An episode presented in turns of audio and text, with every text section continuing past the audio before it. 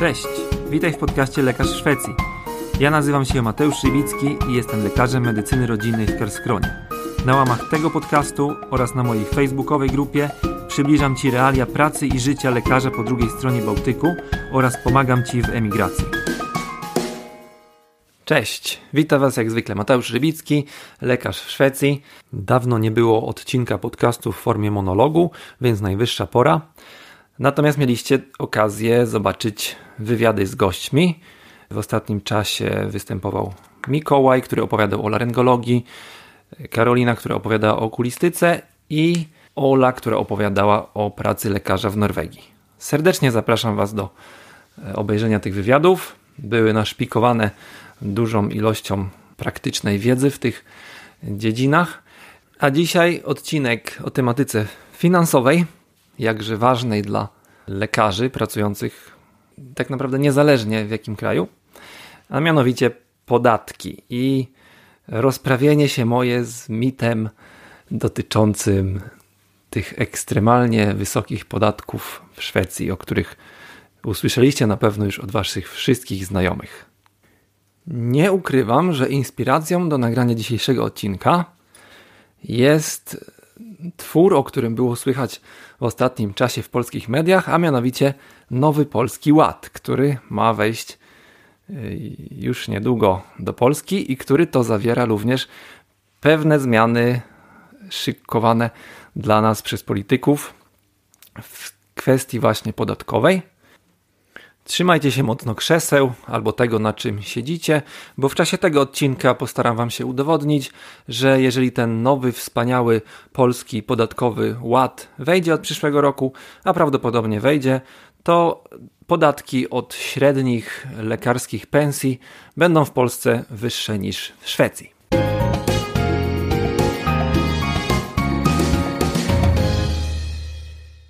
Szwecja znana jest wszystkim z socjalu, z socjaldemokracji, więc nie ma co ukrywać, że podatek dochodowy jest tutaj progresywny, a mianowicie im więcej zarabiamy, tym wyższą stopę podatku płacimy. Natomiast tu są całkiem inne pułapy pensji. O tym możecie posłuchać dokładnie w innym odcinku podcastu o zarobkach lekarzy i w związku z tym te e, progi podatkowe też się znajdują na całkiem innych poziomach i inaczej się rozkładają.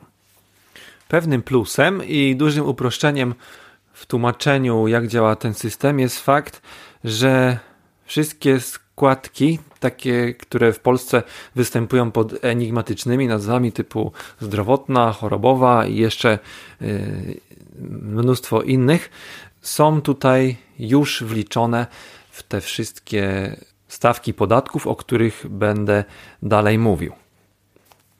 Podobnie jak w Polsce, podatek liniowy wchodzi w grę tylko w przypadku wykonywania naszej medycznej działalności w postaci jednoosobowej e, działalności gospodarczej lub tak jak tutaj w tym kraju w postaci spółki z ograniczoną odpowiedzialnością, coś co z tego co mi wiadomo na terenie Polski nie jest możliwe.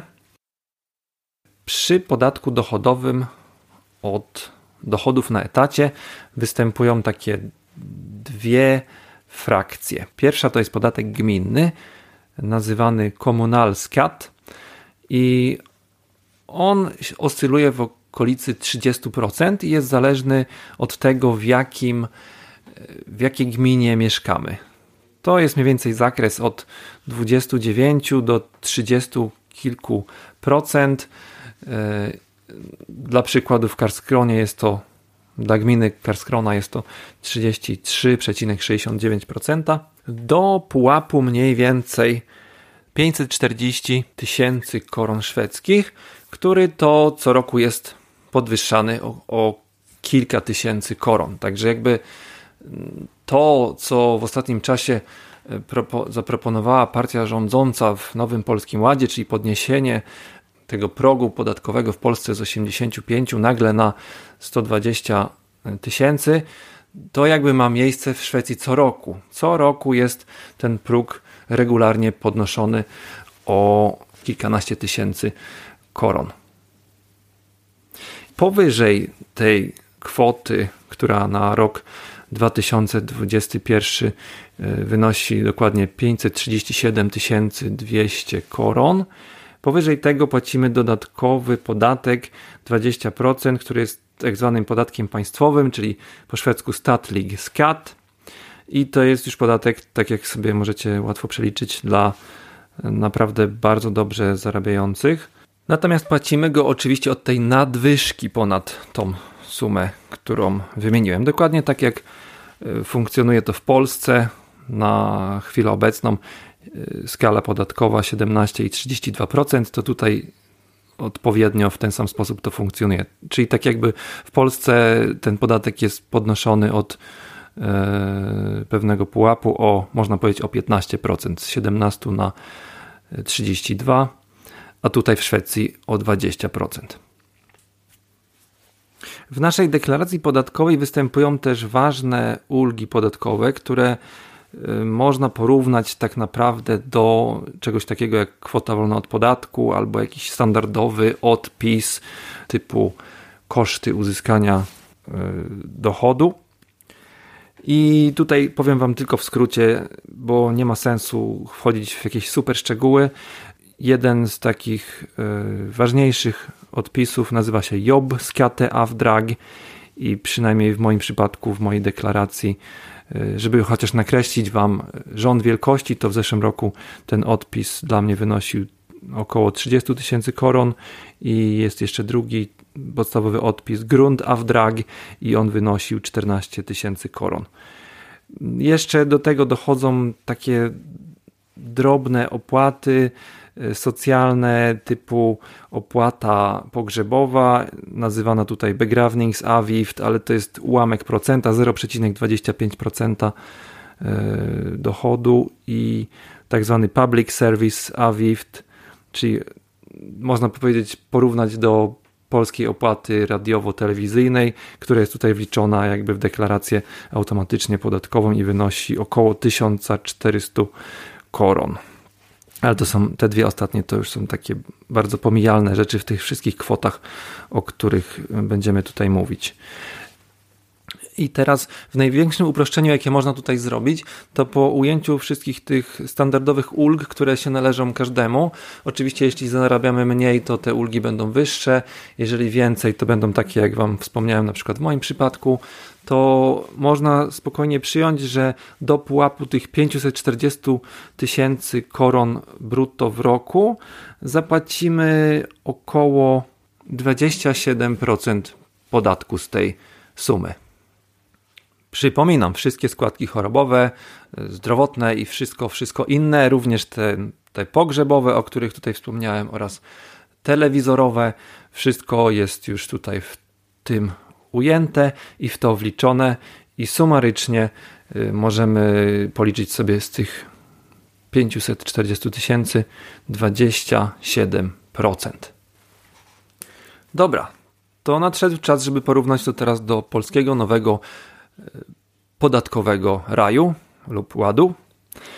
Y, jeżeli weźmiecie sobie 540 tysięcy koron szwedzkich brutto w roku, to po przeliczeniu tego na złotówki wyjdzie Wam około 240 tysięcy polskich złotych i z rozmów z moimi polskimi znajomymi, polskimi lekarzami wynika, że jest to kwota, na którą już troszeczkę musimy się napracować jako specjaliści i oczywiście nie licząc dyżurów i dodatkowych etatów, a równocześnie jest to kwota, która odpowiada wysokości pensji rezydenta pierwszego roku tutaj w Szwecji.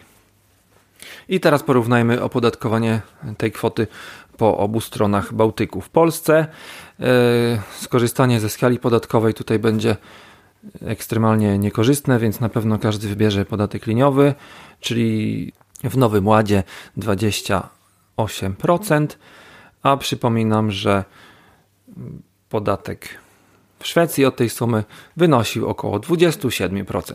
I tym sposobem podatek jest niższy w Szwecji od tej sumy niż w Polsce. I teraz pewnie zapytacie, co dalej, gdy e, zarabiamy jeszcze więcej niż te 540 tysięcy koron w roku. Tak, wtedy podatek nadal wzrasta i tak on jest coraz wyższy.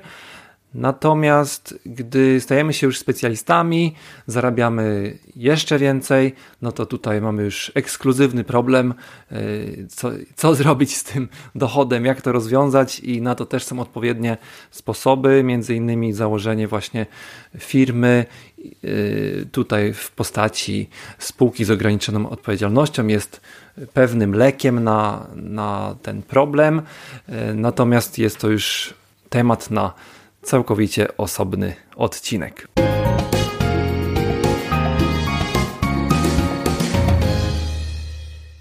I na koniec dodam, że jeżeli macie ochotę zapoznać się ze szczegółowymi obliczeniami dotyczącymi tego porównania albo z tabelką, którą specjalnie dla Was przygotowałem, która pokazuje stawki procentowe podatku dochodowego w zależności dokładnie od sumy brutto zarobionej w roku czy w miesiącu, to zapraszam. Jest możliwe pobranie takiego gotowego arkusza w linku poniżej albo w linku, który umieszczę na grupie Lekarz Szwecji. I zapraszam do dalszego śledzenia, polubiania, udostępniania. Już niedługo kolejne wywiady. Dosłownie za kilka dni szykuję dla Was wywiad z chirurgiem, więc serdecznie zapraszam do śledzenia i oczywiście oglądania. Wszystkiego dobrego, do usłyszenia.